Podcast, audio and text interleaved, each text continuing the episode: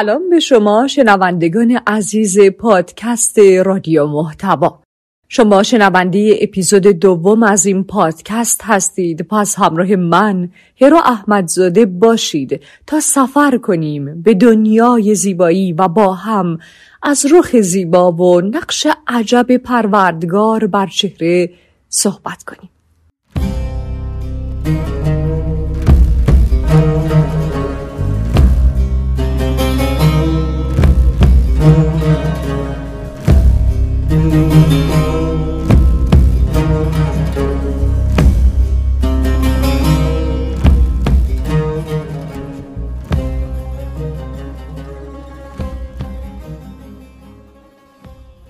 روزی روزگاری دختری از دریا برآمد و وارد جزیره‌ای در قبرس شد. دختری زیبارو که همه از زیبایی او در شگفت بودند. آفرودیت، ایزد بانوی زیبایی در یونان که رومی‌ها او را ونوس می‌نامند. دختری که شاعران از موهای طلایی و چشم‌های براق و پوست نرم و سینه‌های زیبای او شعرها سرودند. آفرودیت شروع داستان زیبایی بود.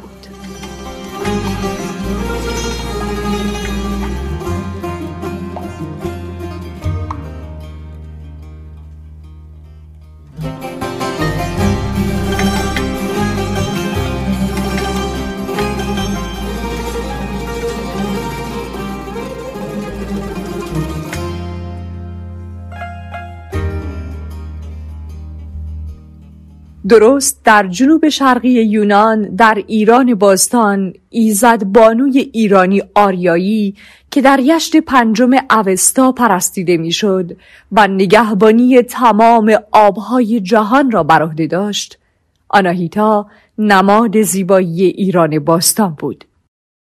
بانویی که او را زیبا، شکوهمند، فرحمند، کمربند برمیان بسته، همه آراسته، درخشان و با بالاپوش بلند توصیف می کنند.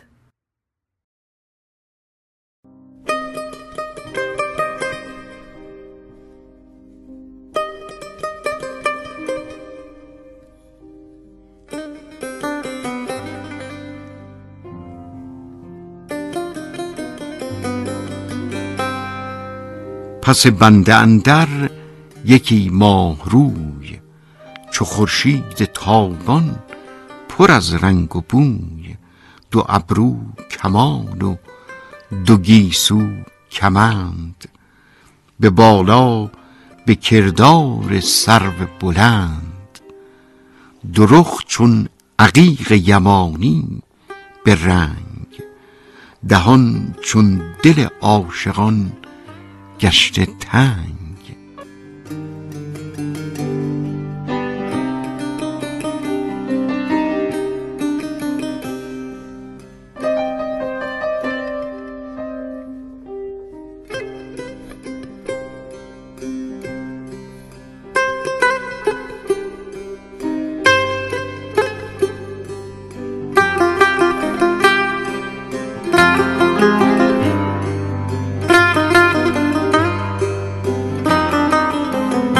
توصیف رستم از تهمینه، دخت شاه سمنگان، همسر رستم و مادر سهراب، از شاهنامه فردوسی بود که شنیدید. زمانی که رستم تهمینه را بر بالین خودش دید، با صدای غلامرضا امیرنوری.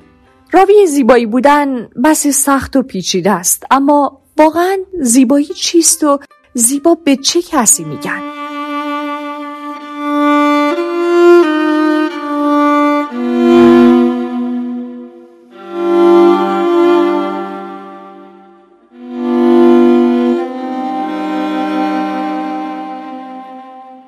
کتاب تاریخ رو که ورق بزنیم حکایت ها میشنویم از زیبایی که بر این ضرب المثل سهه میذاره که زیبایی در چشم بیننده است. مثلا داستان خسرو و شیرین نظامی گنجوی که در کتاب مجمل و تواریخ القصص آمده که و شیرین که تا جهان بود کس به زیبایی او صورت نشان نداده بود.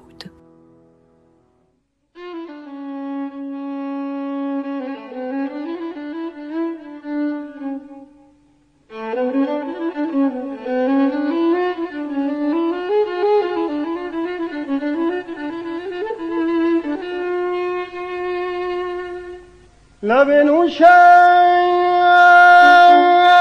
چو لعل آب داده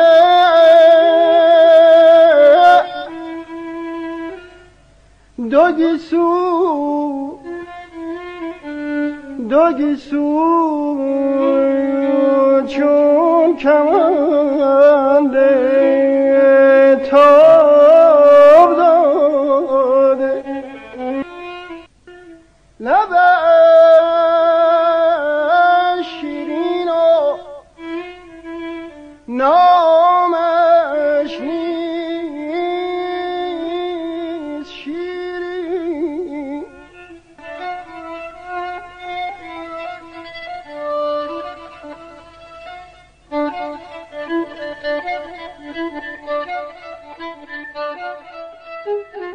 کشیده قامتی چون نخل سیمین، دو زنگی بر سر نخلش رطبچین. گلهای رنگ و رنگ شماره 303 بود که شنیدید با نوازندگی حبیب الله بدیعی و آواز عبدالوحاب شهیدی. شعری که نظامی گنجوی در وصف شیرین گفته و ابو بکر الخوارزمی چنین میگه که از کثرت زیبایی هر بار که ظاهر میشود یادآوری میکند که طلوع آفتاب گستاخی است.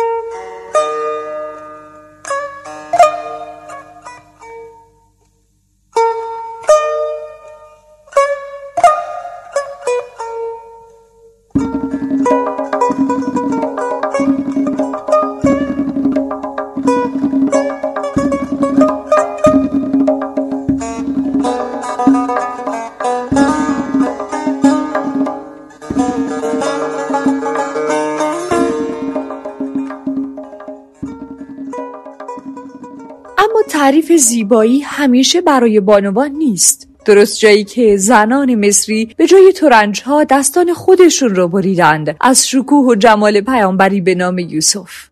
آنجا که نظامی گنجوی چنین سروده که چو هر یک را در آن دیدار دیدن، تمنا شد ترنج خود بریدن. ندانسته ترنج از دست خود باز، ز دست خود بریدن کرد آغاز. چو دیدندش که جز والاگاه هر نیست، برآمد بانگ از ایشان کین بشر نیست.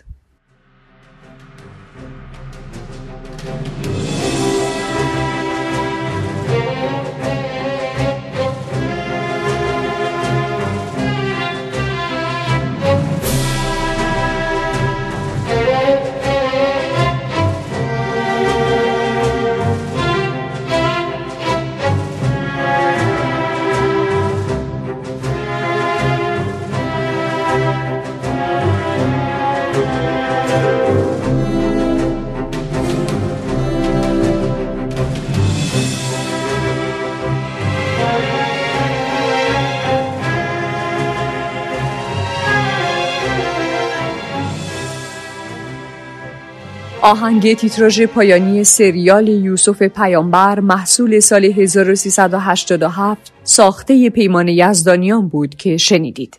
اما تعبیر زیبایی در هر کتابی، در هر موسیقی، در هر نقشی تفسیری از نگاه نویسنده و خواننده و بیننده و نگارنده. شاید زیبایی در نگاه داوینچی نقاش، لبخند ژکوند منالیزا باشه یا در نگاه یوهان ورمیر، دختری با گوشواره های مروارید، در حالی که از دید موزارت موسیقیدان زیبایی کنسرتو پیانوی شماره 20 باشه یا سمفونی شماره 10.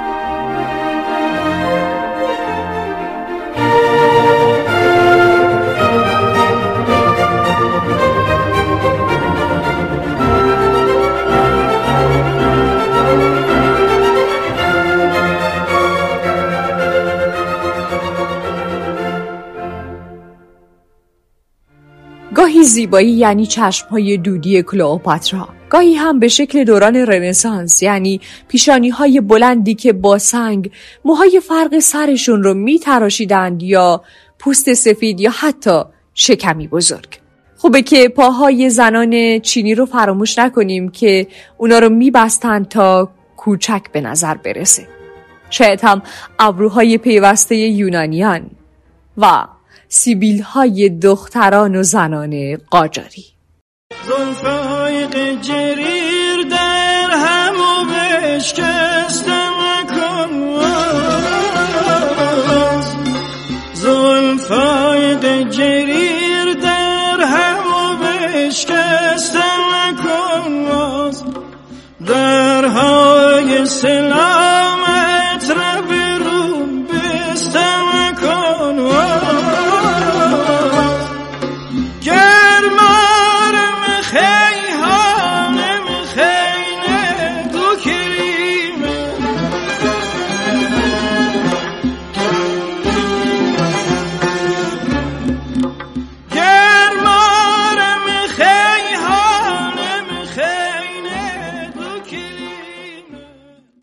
قطعه زلفای قیجری از آلبوم خراسانیات با صدای محمد رضا شجریان و آهنگسازی پرویز مشکاتیان بود که شنیدید. این آلبوم در سال 1365 اجرا و ضبط شد. نقل است که روزی یکی از اشراف زادگان اروپایی در باب چاقی زنان شاه قجری از ناصرالدین شاه سوال میکنه که چرا زنان چاق در دید او زیباترند؟ شاه قاجار در پاسخ میگه که شما به هنگام مراجعه به قصابی گوشت میستانید یا استخوان؟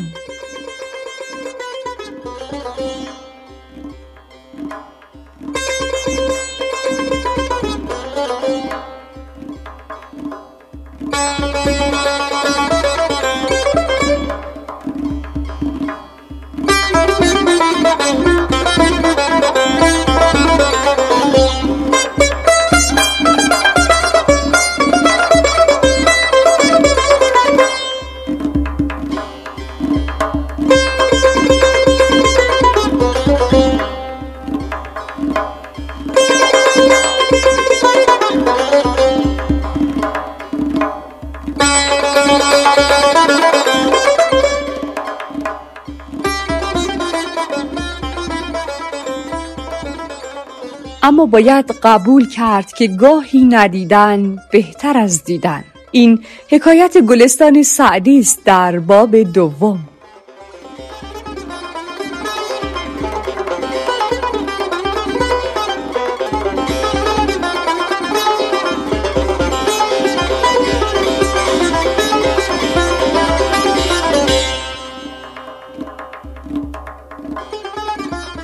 دانشمندی دختری داشت که بسیار بدقیافه بود. به سن ازدواج رسیده بود. با اینکه جهیزیه فراوان داشت، کسی مایل نبود با او ازدواج کند. ناچار او را به عقد و ازدواج با نابینایی درآوردند. در آن عصر حکیمی از سرندیب، جزیره سیلان هند، آمده بود و بر اثر مهارت در درمان چشم نابینا را بینا می‌کرد. به آن دانشمند گفتند چرا دامادت را نزد آن حکیم نمیبری تا با درمان چشمانش دیدگان را بینا کند؟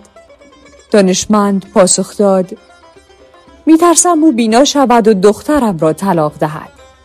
زنی که زشت روست، شوهر نابینا برای او بهتر از بیناست.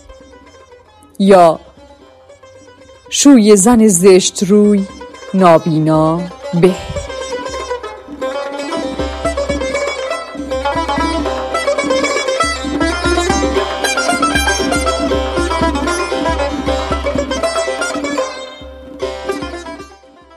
زیبایی برای هر دوران به گونه‌های مختلفی بیان شده، چنانکه برای هر انسانی هم متفاوته. همانند لیلی به غایت زشت در چشم مجنون، همانند شیرین در چشم فرهاد یا آیدا سرکیسیان در دید شاملو.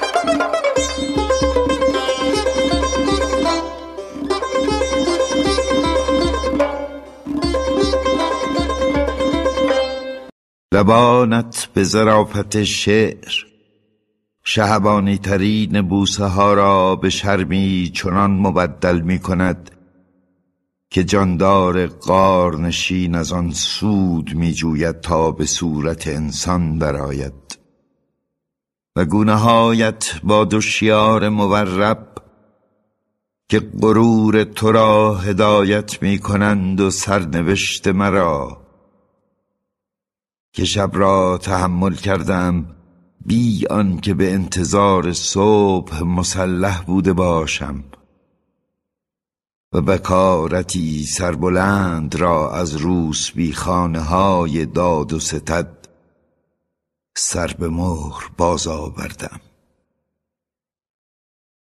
هرگز کسی این گونه فجیع به کشتن خود بر نخواست که من به زندگی نشستم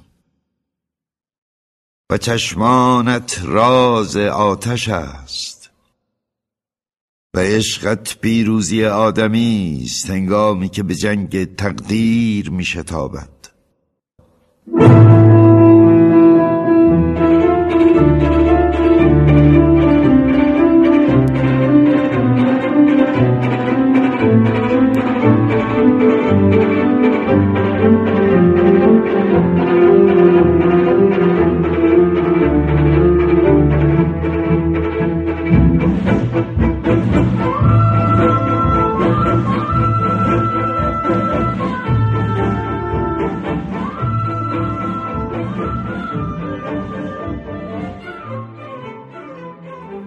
شعری از کتاب آیدا در آینه با همین اسم بود که شنیدید با صدای احمد شاملو. در کل یکی چشمای سبز داره، یکی خال لب، یکی چشمانی درشت، دیگری قدی بلند، آن یکی زلفی قشنگ. میخوام بگم هیچ ادله‌ای وجود نداره که بدونیم چرا کسی رو زیبا میبینیم و دیگری رو زشت. اما داستان زیبایی داستانیست بس طولانی. پس میشه به این نتیجه رسید که زیبایی در چشم بیننده است. به خاطر همین قضاوت زیبا و زشت با شما. پادکست رو با تصنیف رعنا از ملوک زرابی به پایان میرسونم. امیدوارم که لذت برده باشید.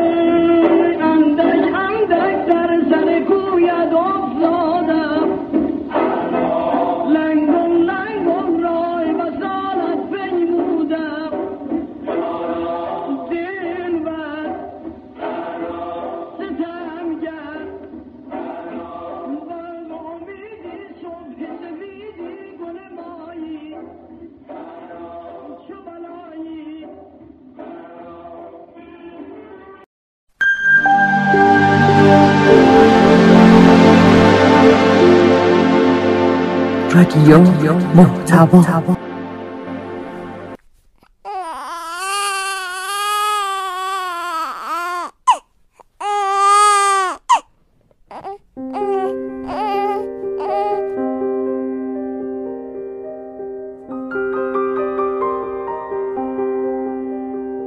این شروع یک راه، صدای زندگی و آغاز مسیح.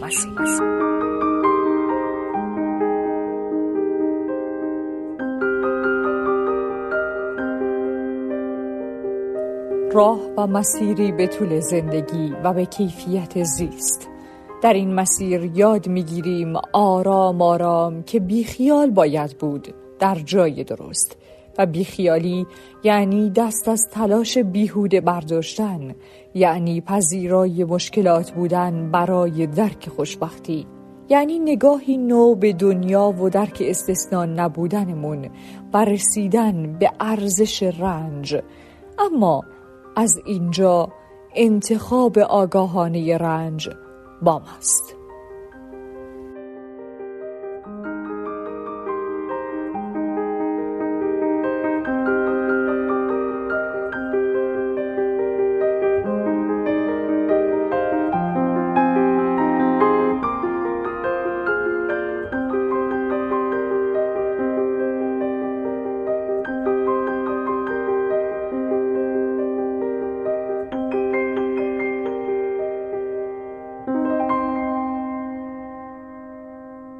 به نام خدا، سلام، خوش اومدیم به سومین پادکست از پادکست‌های رادیو محتوا.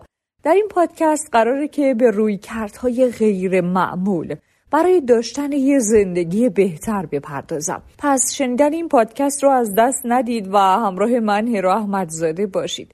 لازمه که ذکر کنم که کتاب هنر رندانه به تخم گرفتن نوشته مارک منسون و ترجمه آقای ارشاد نیکخواه در این پادکست بسیار به من کمک کرده.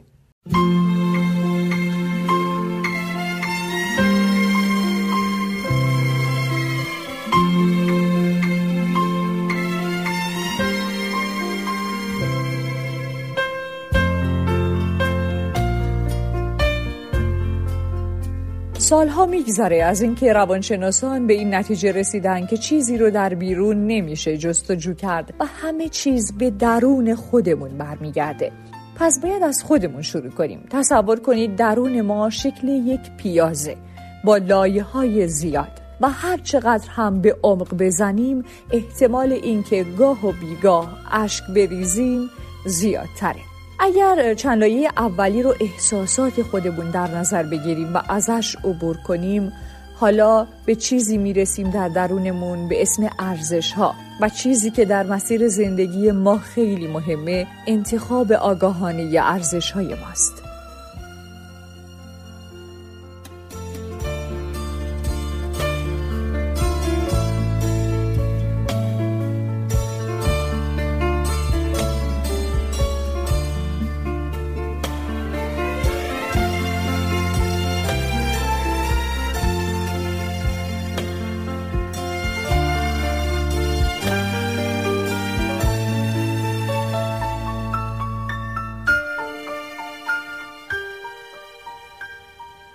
در سال 1983 یک گیتاریست جوان و با استعداد به بدترین شکل ممکن از گروهش اخراج شد. گروهشون به تازگی یک قرارداد خوب بسته بود و قرار بود اولین آلبومشون رو ضبط کنند. ولی چند روز قبل از اینکه ضبط شروع بشه، اعضای گروه درب خروج رو به گیتاریست قصه ما نشون دادن. نه اخطاری، نه بحثی و نه دعوای دراماتیکی. به معنای واقعی کلمه و خیلی شیک از خواب بیدارش کردن و یک بلیت اتوبوس برای خونه دادن به دستش.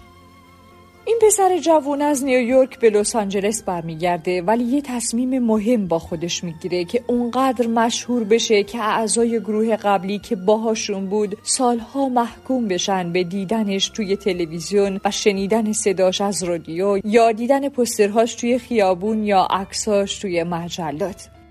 انگار توسط یک جن موزیکال تسخیر شده باشه. بهترین موزیسین هایی که میشناخت رو صدا میزنه و ماهای زیادی رو صرف این میکنه که بهترین گروه ممکن رو تشکیل بده. به دنبال موزیسین هایی بوده که خیلی بهتر از اعضای گروه قبلیش باشن. آهنگای زیادی مینویسه، دیوانه‌وار شب و روز تمرین میکنه. خشم سوخت بلند پروازی هاش میشه و انتقام الهی موسیقیش. در عرض یکی دو سال گروه جدید یک قرارداد ضبط امضا میکنن و یک سال بعد اولین آلبومشون میاد بیرون و میترکونه.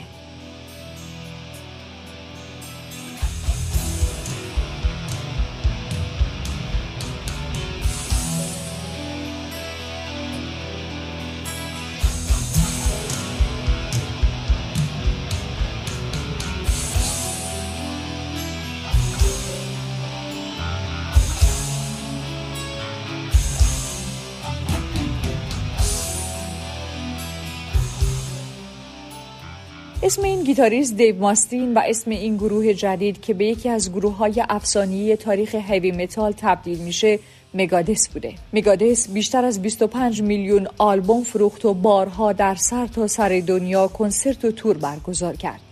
این روزها ماستین رو به عنوان یکی از درخشانترین و تاثیرگذارترین موزیسین‌ها در تاریخ موسیقی هیوی متال میشناسن.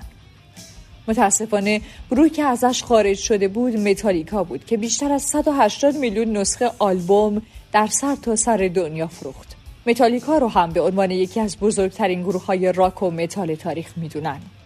به همین دلیل در یک مصاحبه نادر و خصوصی در سال 2003 ماستین در حالی که داشت اشک می‌ریخت اعتراف کرد که خودش رو یک ناکام می‌دونه، یک شکست خورده، چون با وجود همه موفقیتایی که به دست آورده هنوز هم اون آدمیه که از متالیکا اخراج شد.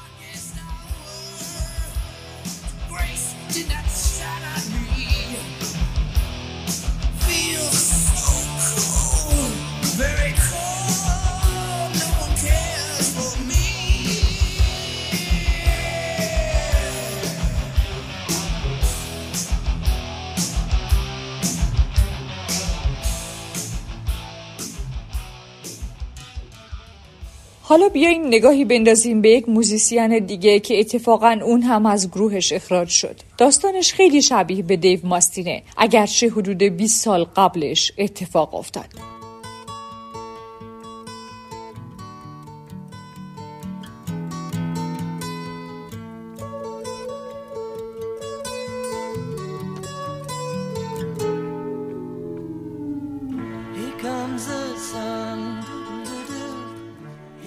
سال 1962 بود و یک گروه جوان از بندر لیورپول در انگلیس تازه داشتن اسمی برای خودشون در می‌کردن. اعضای این گروه سر و وضع بامزه‌ای داشتن و اسم گروه از اون هم بامزه‌تر بود. ولی موزیکی که می‌زدن انقدر خوب بود که صنعت موسیقی بالاخره مجبور شد بهشون توجه کنه. Here comes the sun. Here comes the sun.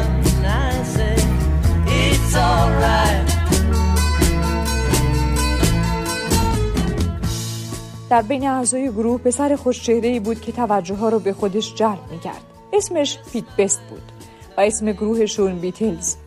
در سال 1962 بعد از اینکه اولین قرارداد ضبط آلبومشون رو بستن، سه عضو دیگه گروه بی سر و صدا جمع شدن و از مدیر گروه برایان ایپستین درخواست کردند که اون رو اخراج کنه و این اتفاق افتاد و شخص دیگه‌ای به اسم رینگو استار با اون جایگزین شد. در عرض 6 ماه بعد از اخراج بست، بیتلمانیا فوران کرد و جان، پول، جورج و پیت رینگو، 4 اعضای گروه، به یکی از مشهورترین چهره‌های روی کره زمین تبدیل شدند.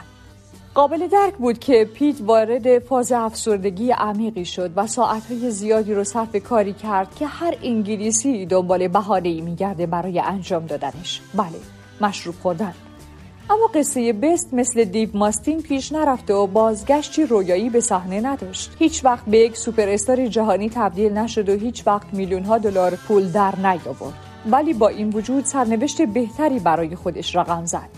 در یک مصاحبه در سال 1994 بست گفت اگه الان توی بیتلز بودم انقدر که الان هستم خوشحال نبودم.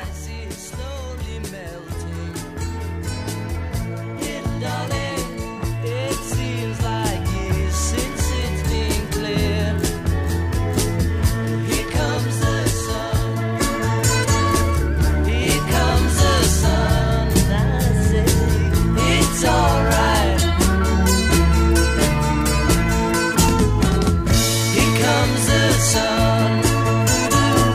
Here comes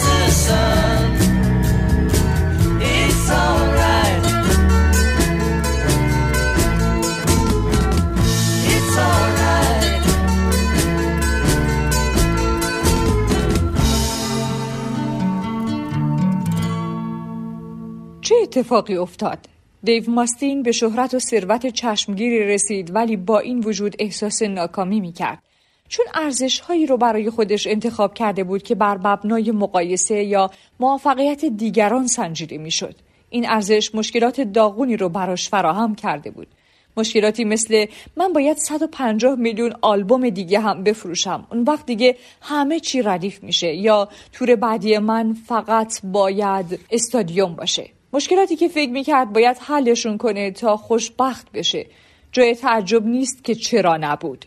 از طرفی پیت بست از این رو به اون رو شد. با وجود اینکه اخراج شدنش از بیتلز باعث افسردگی و سرخوردگی شده بود، بزرگتر که شد یاد گرفت چیزهایی که براش اهمیت دارن رو از نوع اولویت بندی کنه و زندگیش رو زیر نور جدیدی محک بزنه. به همین دلیل بست به یک مرد خوشحال و سالم تبدیل شد که در یک خانواده عالی با زندگی سادهش حال می‌کرد. چیزهایی که 4 عضو بیتلز سالهای سال برای دستیابی بهش در تقلا بودن.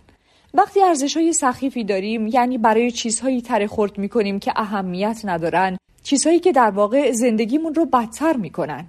ولی وقتی ارزش‌های بهتری رو انتخاب بکنیم، میتونیم برای چیزهای بهتری تره خورد کنیم، چیزهایی که اهمیت دارن، چیزهایی که سطح سلامت و رفاهمون رو بالا میبرن و شادکامی، لذت و موفقیت رو به عنوان اثرات جانبی از خودشون نشون میدن. خلاصه بگم، رشد شخصی همینه، اولویت دادن به ارزش‌های بهتر و انتخاب چیزهای بهتری برای اینکه براشون تره خورد کنیم.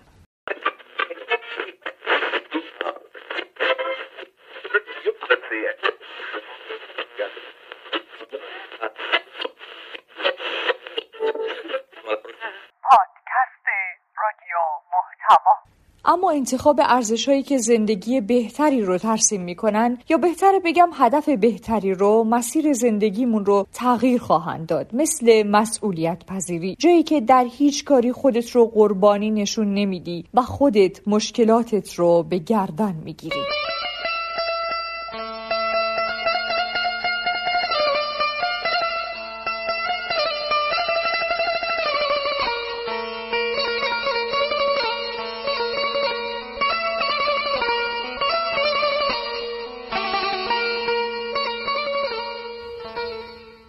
در سال 2008 طالبان کنترل دره سوات، یکی از نقاط دورافتاده شمال شرقی پاکستان، رو در دست گرفت.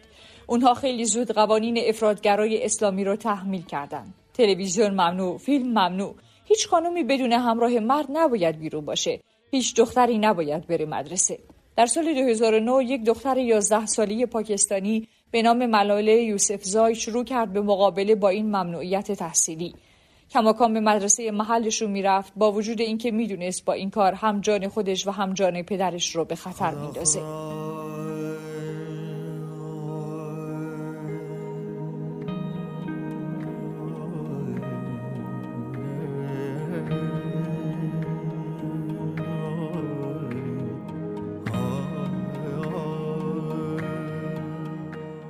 در سال 2012 وقتی که 14 سالش بود، یک روز که سوار بر اتوبوس مدرسه داشت به خونه برمیگشت، یک سرباز طالبان که صورتش رو پوشونده بود، اتوبوس رو متوقف کرد، سوار شد و پرسید: ملاله کدومتونه؟ یا به هم بگید یا همتون رو میکشم. ملاله خودش رو نشون داد، یک انتخاب حیرت آور در نوع خودش. و اون سرباز درست جلوی چشم همه سرنشینان اتوبوس یک گلوله تو سر ملاله خالی کرد.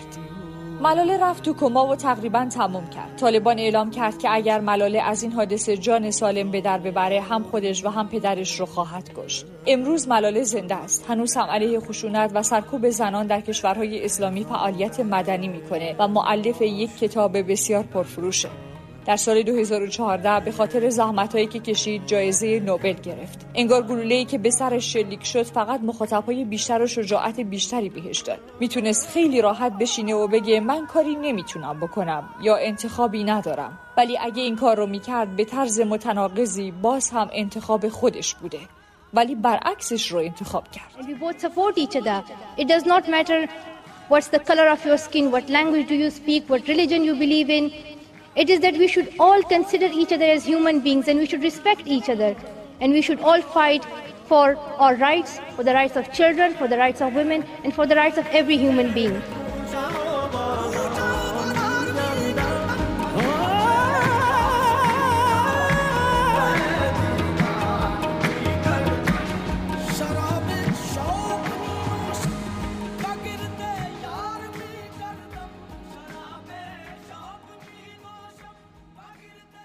اما همه ما ممکنه فکر کنیم که در انتخاب ارزش هامون بهترینیم و هیچ وقت اشتباه نمی کنیم.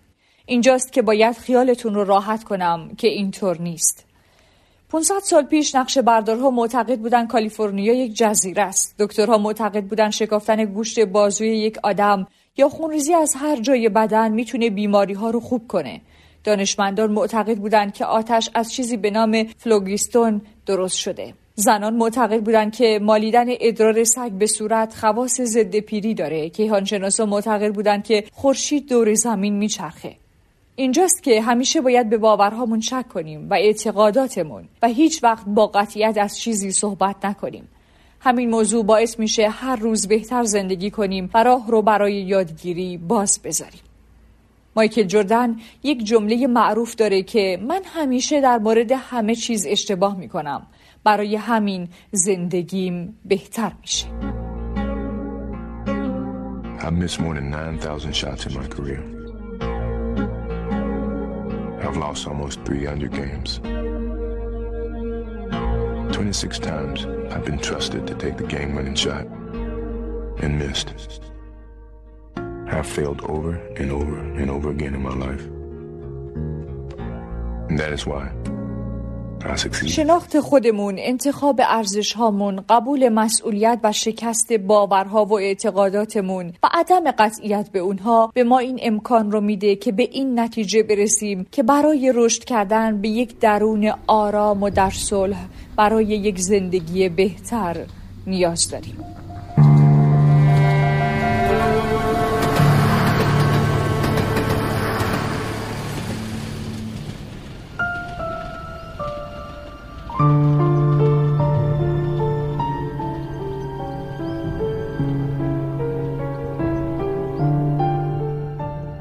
شاید بشه گفت بهترین کاری که میشه در حق خودمون برای یک زندگی بهتر انجام بدیم اینه که هیچ وقت با قطعیت در مورد خودمون نظر ندیم و در مورد باورهامون اجازه بدیم شکست بخوریم و از درد دوری نکنیم، بذاریم پس زده بشیم و پس بزنیم و به هر چیزی که با ما در تضاده نگیم نه.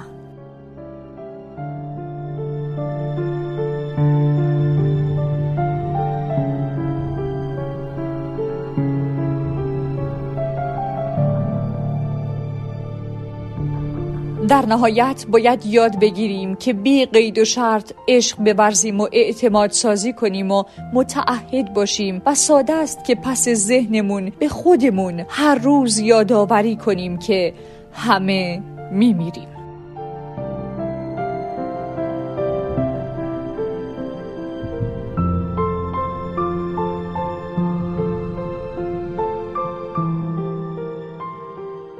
من آن مفهوم مجرد را جستم،